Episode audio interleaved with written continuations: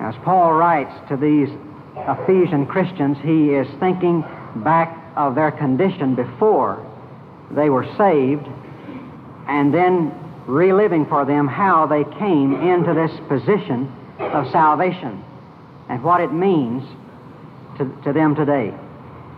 Ephesians, the second chapter, beginning with verse 12.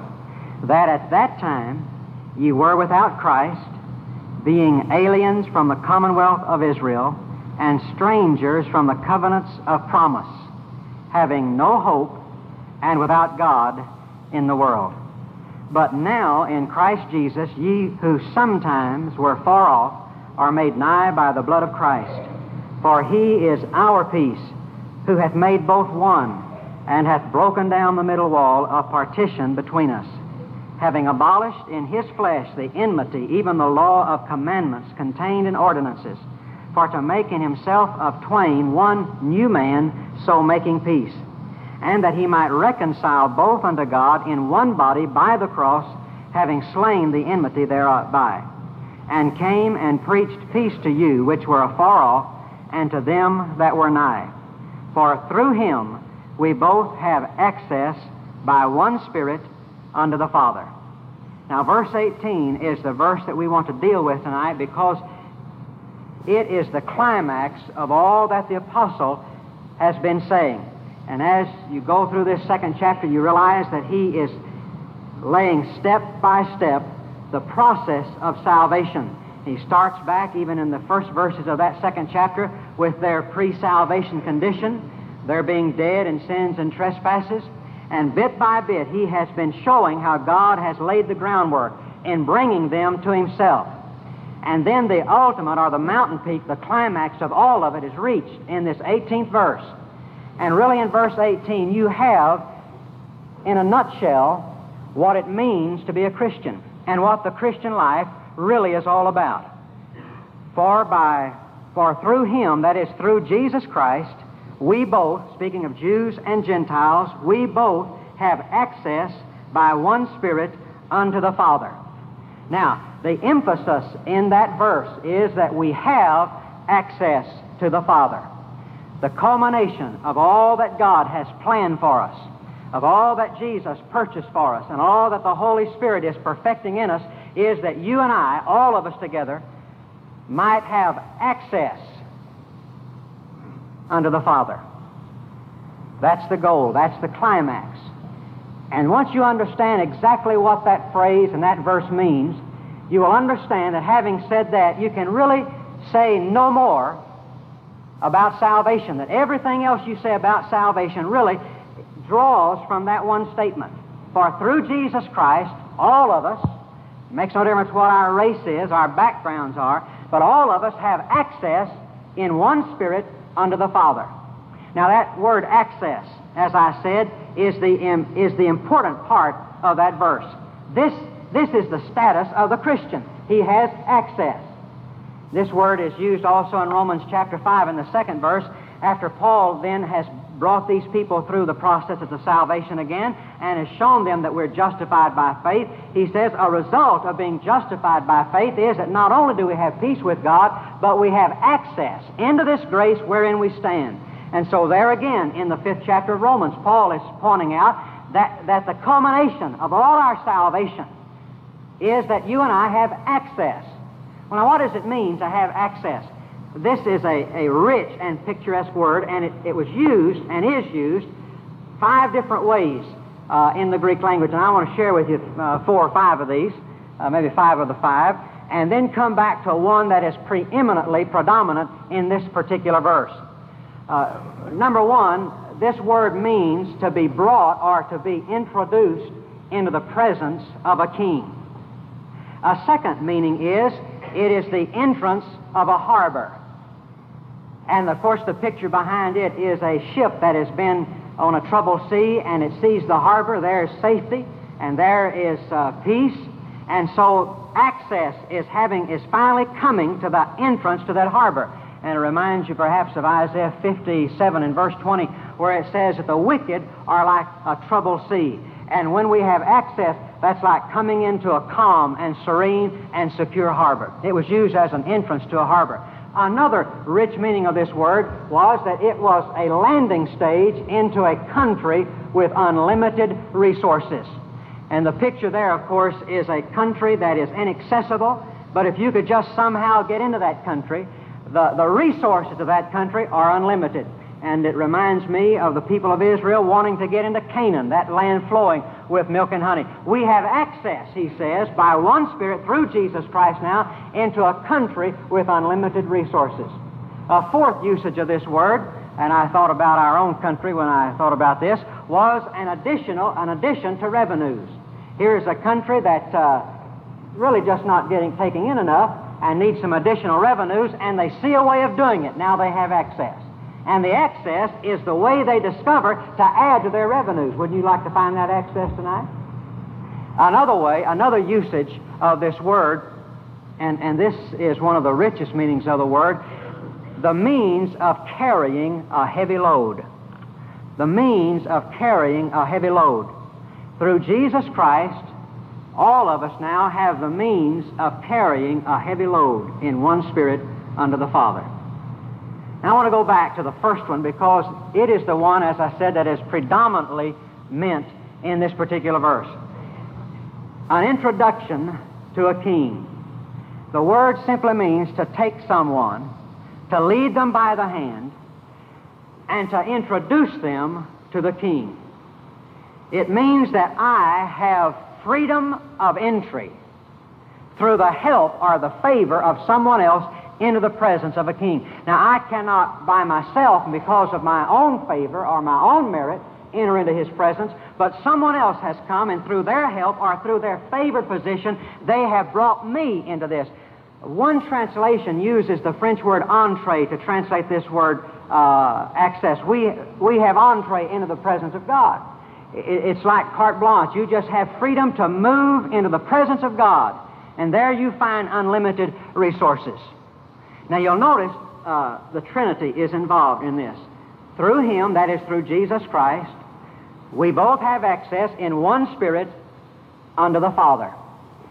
God the Father, God the Son, God the Holy Spirit, all engaged, all working together to do what? To bring you and me into position where we have access into all the riches of God. And as I was studying this, I again was impressed with the marvelous balance of the Word of God. You know, the only time you and I get out of balance in our Christian life or in our emphasis of teaching and preaching is when we get away from the Word of God. The Bible never gets out of balance. You have all three members of the Godhead in perfect unity and balance God the Father, God the Son, God the Holy Spirit. And you know, there are some that uh, will major on the Son to the neglect of the Holy Spirit. And they won't even talk about the Holy Spirit. And they'll not even mention the ministry of the Holy Spirit.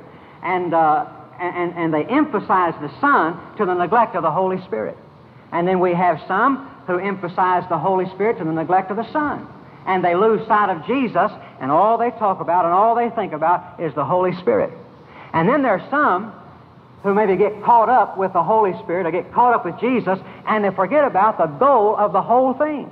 The only reason Jesus died and the only reason the Holy Spirit indwells us is that we might have access unto the Father. And I, uh, this is the goal of our salvation, is that we might be brought into the presence of God. And it is possible for us to get so taken up with, uh, and this uh, is almost irreverent to say it because I'm not too certain that you can get too taken up with Jesus.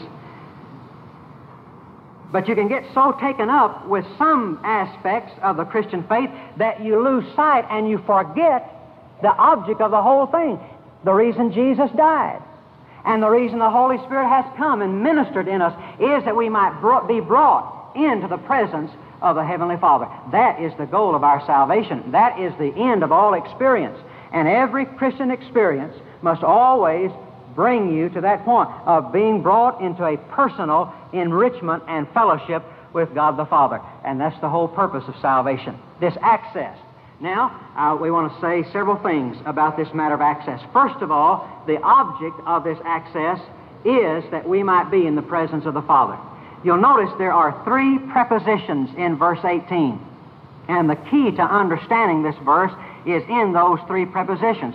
Through Christ, in one Spirit, unto the Father. And the word preposition unto denotes goal or destination. And so the goal and the object of all that Christ and the Holy Spirit has done, is doing, will ever do, is to bring us into a saving relationship and a sustaining relationship and a satisfying relationship with God the Father. He is the object. He is the object. In 1 Peter chapter 3 and verse 18 it says that Christ suffered the just for the unjust that he might bring us to God. Now the object of, of all of this is not a new experience and it's not uh, any of the suburbs of truth that we so often get lost in. The object of it is that we might come to know him as our Father. And this is a face to face relationship. The, the little preposition that Paul uses is a little preposition that means face to face. And it, it means the most intimate relationship that one person can have with another person in this fellowship with God and fellowship with Jesus. As a matter of fact, it's the same word that is used to describe the relationship that Jesus has with God. In John 1 1, in the beginning was the Word, and the Word was with God and the Word was with God, face to face with God. And it indicates there a close fellowship. In other words, Jesus had such a unique relationship with God that he was face to face with him. That's how close was the relationship. And this relationship that the Holy Spirit, through the death of Jesus, wants to bring us into is a relationship that is so close and so intimate that it's a face to face relationship. And I submit to you that it's only through the death of Jesus Christ and only by the Holy Spirit that any man could ever stand being face to face with God. Jesus said, Blessed are the pure in heart, for they shall see God. And it's only the pure in heart who's going to be able to see God. Now, every man someday is going to stand before God in the presence of God, but only those who are pure in heart will be able to have that fellowship, that face to face fellowship with God. For all others who will meet God, it will be a time of fear and horror because they have not come through Jesus Christ in the power of the Holy Spirit. But it's also a father son relationship. Now, if you'll study this second chapter, you'll see that up until this time, he has been using the word or the title God to describe the Lord. But now, when he comes to verse 18, talking about our access, he now changes titles, and that's no accident. Now, he, he doesn't say that we have access unto God, but he says we have access unto the Father. And what this simply means is that Jesus Christ has brought us into the same relationship with God as Jesus Christ had with him. And if you go back and remember the words of Jesus, you'll remember that he was constantly emphasizing this. You see, it's one thing to have access to God, but it's another thing to have access to a God who is your Father because then you're moving into the presence of one who loves you and one who is committed to caring for you and meeting all your needs. And Jesus is simply trying to get us to see that the same relationship that He uniquely has with God, He is bringing us into that same relationship. So He said in Matthew chapter 6, this is how to pray. When you pray, say, Our Father. Now, uh, this, there's really nothing wrong with praying to Jesus, but the Bible doesn't teach us to. And there's really nothing wrong, I would say, in praying to the Holy Spirit, but the Bible doesn't teach us to. There's no jealousy in the Godhead, but Jesus always taught us to pray to the Father. And if you'll go back and check out Paul the Apostle's prayers in Ephesians and Colossians and Philippians and Thessalonians, you'll see that he is always praying to the Father of our Lord Jesus Christ. And Jesus said, If you shall ask a Father in my name.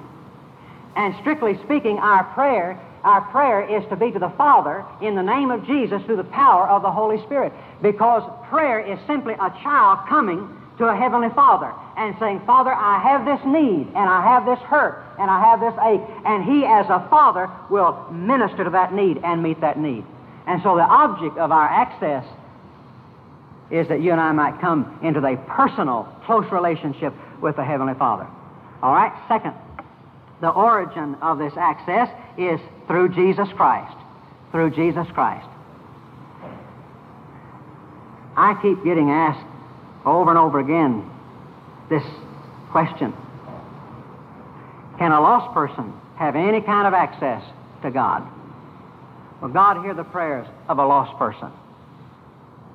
Can a lost person pray and say, Our Father, and God hear him as his Father? Can a lost person have any access at all to God? And of course, the answer, the Scripture is emphatically no. Now, he does have a relationship to God, and God as creator and God as provider will provide for that man. He causes the rain to fall on the just and the unjust, but the lost man has no, has no access to God. God has access to him. But the lost man has no access to God. It is through the death of Jesus Christ in the Holy Spirit that we have access to the Heavenly Father. I had a, an unsaved man contradict me one time as we were talking. He said, No, you're wrong. He said, I was in the hospital, and he said, I was seriously ill, and I told the Lord that if He would get me well and get me out of that hospital, that I would start going to church and, and I'd be saved and live a good life. I didn't have to ask him if he'd kept his word, kept his part of the bargain, because the obvious answer was no, he had not. And I said, You have mistaken answered prayer for the mercy of God. You didn't pull the wool over God's eyes. I don't know where you got the idea that you fooled God and He thought you were going to keep your end of the bargain and so He heard your prayer. But God is a God of mercy who, even the Bible says, will feed the sparrows and will clothe the lilies of the field. And don't mis- misunderstand the mercy of God for an answered prayer. God just had mercy on you. And besides, you don't know, there may have been some Christian that was praying for you too. The origin of our access to God the Father is Jesus Christ by the death that He died. And if you'll check back in those verses 12, 13, 14, 15, and following, you'll find that three different times he speaks about the death of Jesus Christ. Speaks about his blood being shed, his flesh being broken, and his cross wiping out the curse that was against us. And when Jesus died on the cross, he did two things. First of all, he removed the barriers that were standing between us and God. He abolished the law and the ordinances that was against us. You see, there's a reason tonight that you, outside of Jesus Christ, cannot have access to God and call Him your Father. And the reason is there is a brick wall between you and the Father, and that brick wall is His law which you have broken. Which you have broken on purpose and by accident and by inability, just sheer inability to keep it. The Bible says in Romans chapter 8 that what the law could not do, in that it was weak through the flesh, if I even wanted to keep the law, I could not do it. If I had the desire, I still could not do it because why? The spirit is willing, but the flesh is weak. And so there is a barrier that stands between man and God. And man may not see this barrier, but God sees it. And when Jesus died on the cross, he took it out of the way. He abolished the enmity, not only between Jew and Gentile, because the enmity that was between Jew and Gentile was really this barrier that is between man and God. So when Jesus died on the cross, First of all, he removed all the barriers, the sin, the broken law. But the second thing he did was he reconciled us to God. He reconciled us to God. In verse 16, it says, And that he might reconcile both unto God in one body by the cross, having slain the enmity thereby. Now, I want you to notice something. It doesn't say that God was reconciled unto us. I, have heard some men say that God was reconciled unto us. The Bible never says that God was reconciled unto man. It always says that God reconciled man unto himself. You see, it wasn't God who went away. It wasn't God who rebelled. It wasn't God who sinned. It was man. God does not need to be reconciled to man because God has never stopped loving man. God has never stopped being faithful to man. Someone said, if God seems far away, guess who moved? It wasn't God, it was you. And when Jesus died on the cross, because he was the God man, all man and all God, God and man met in Jesus Christ. You see, God and man couldn't meet. God and man couldn't meet because there was a barrier, the sin barrier. But in Jesus Christ, he was God and he was man. So in the person of Jesus Christ, God and man met. And so when Jesus died on the cross, he offered up himself as a sacrifice, and when he did that, man was reconciled to God because Jesus removed the only barrier.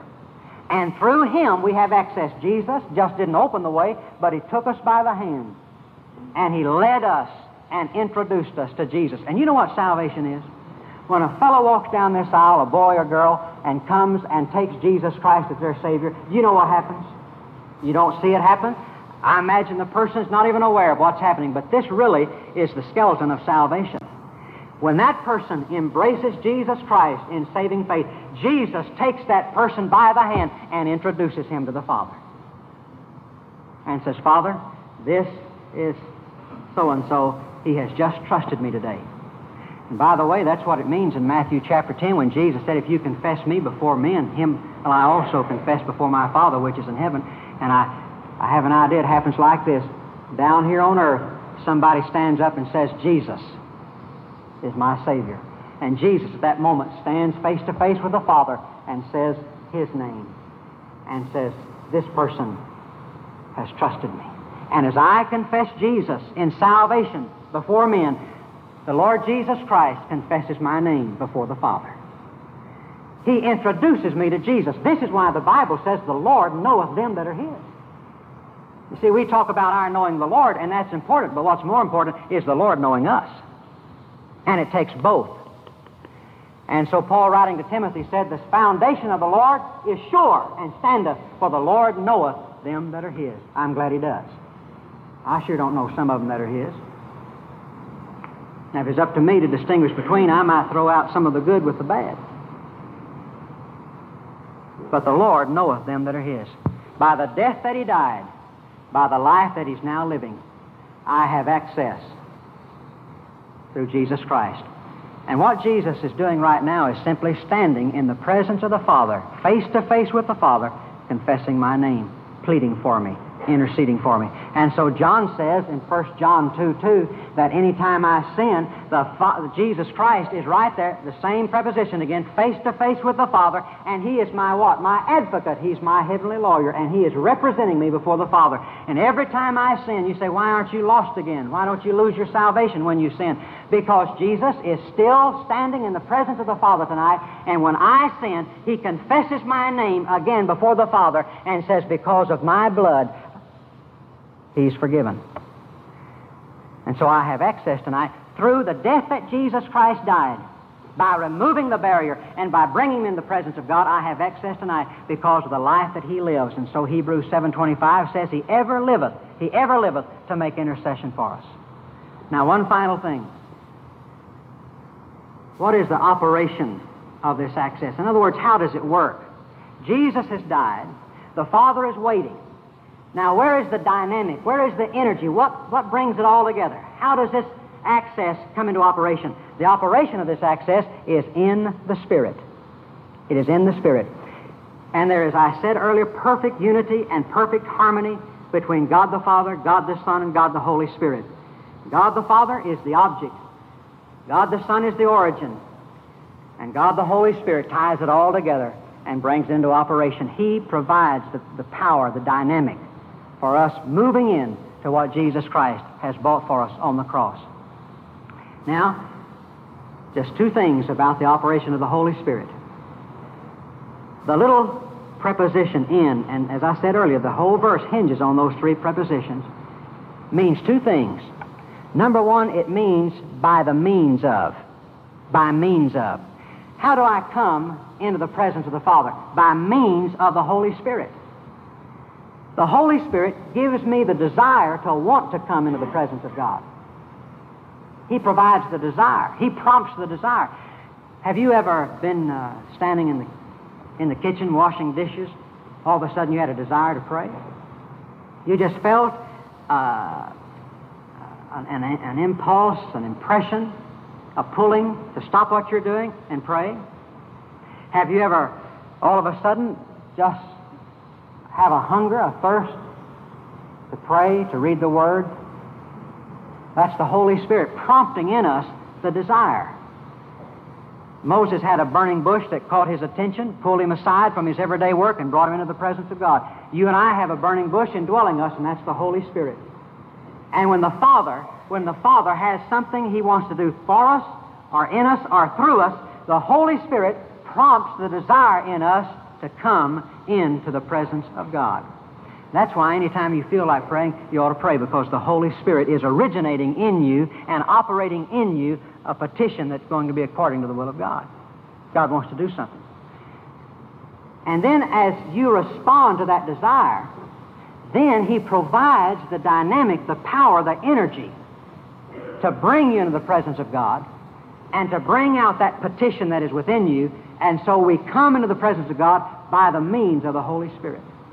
But there's another thing this word means it means in communion with the Holy Spirit.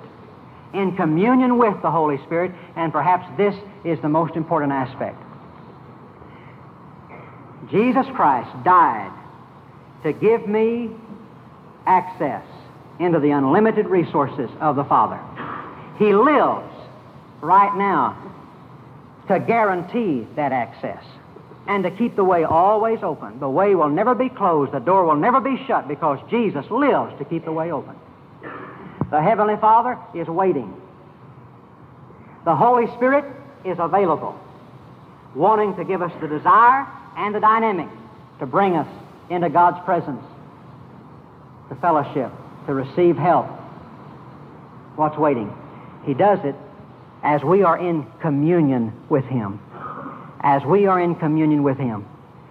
In other words, as I order my life, as I order my life under His control, under His leadership, as I make certain that there is no sin grieving Him, no rebellion quenching Him, but that He has full sway within my life, then I am living in communion with the Holy Spirit. And as I live in communion with the Holy Spirit, He is constantly, constantly bringing me into the very presence of the Heavenly Father. And I'm not talking now about shutting yourself up somewhere and getting on your knees and praying. I'm talking about driving down the highway, sitting in the class, uh, doing housework. As you are in communion and fellowship with the Holy Spirit, He is bringing you constantly, continually into the presence of the Heavenly Father. And you are, this is why everything a Christian does in his everyday life can be worship. A man said to me some time ago, I wish I could go to church every day so I could worship God and serve the Lord. I said, What you don't realize is that if you are living under the Lordship of Jesus and living in fellowship with the Holy Spirit, in communion with Him, and you are walking in the Holy Spirit, when you uh, put a sell a tire and put it on the car, you're serving Jesus and you're worshiping Him. And when a housewife vacuums the rug, but she's living under the Lordship of Jesus and is living in communion with the Holy Spirit, she's in the presence of the Father and she's worshiping and she's serving. That's why the Apostle Paul says, Whatsoever you do, do all in the name of the Lord Jesus Christ. Now, what does he mean by that? Whatever you do, Paul says, whether you eat or whether you drink, do all for the glory of God. What do you mean is sitting down tomorrow and eating all that low calorie food on Thanksgiving? That eating and drinking is worship? That's right. Whatever you do, whatever you do. And, the, and some of the most basic activities of life, eating and drinking. And anything that you do, do it all for the glory of God. You see, if you can do it for the glory of God, if God can be glorified, now some of you may eat in such a way tomorrow, God can get no glory whatsoever out of it. But if the way in which you eat tomorrow glorifies God, and everything you do, you do it in such a way as to glorify, please, satisfy the demands of a holy God. As you do that, you're doing it in the name of Jesus. That simply means you are worshiping Jesus and serving Him as you do it. A Christian is someone who has access to the Father. It's what one brother said a while ago. It really doesn't matter. I know the Lord. I know the Lord. That's something they cannot say. I have access. And really, when I have access, I have a door open to unlimited resources and the King of all the earth. I have freedom to move into His presence. And He's a Father who watches over me and meets my needs. Thank you for listening to this message by Ron Dunn. Ron Dunn's messages are for personal edification, not to be duplicated, uploaded to the web, or resold without prior written permission. The Ron Dunn audio library is managed by Sherwood Baptist Church. For more Ron Dunn materials, including sermon outlines, devotions, scanned pages from a study Bible, books, CDs, MP3s, and DVDs, visit rondunn.com or the Sherwood Baptist Bookstore, the source. Sermons are also available on the Ron Dunn podcast.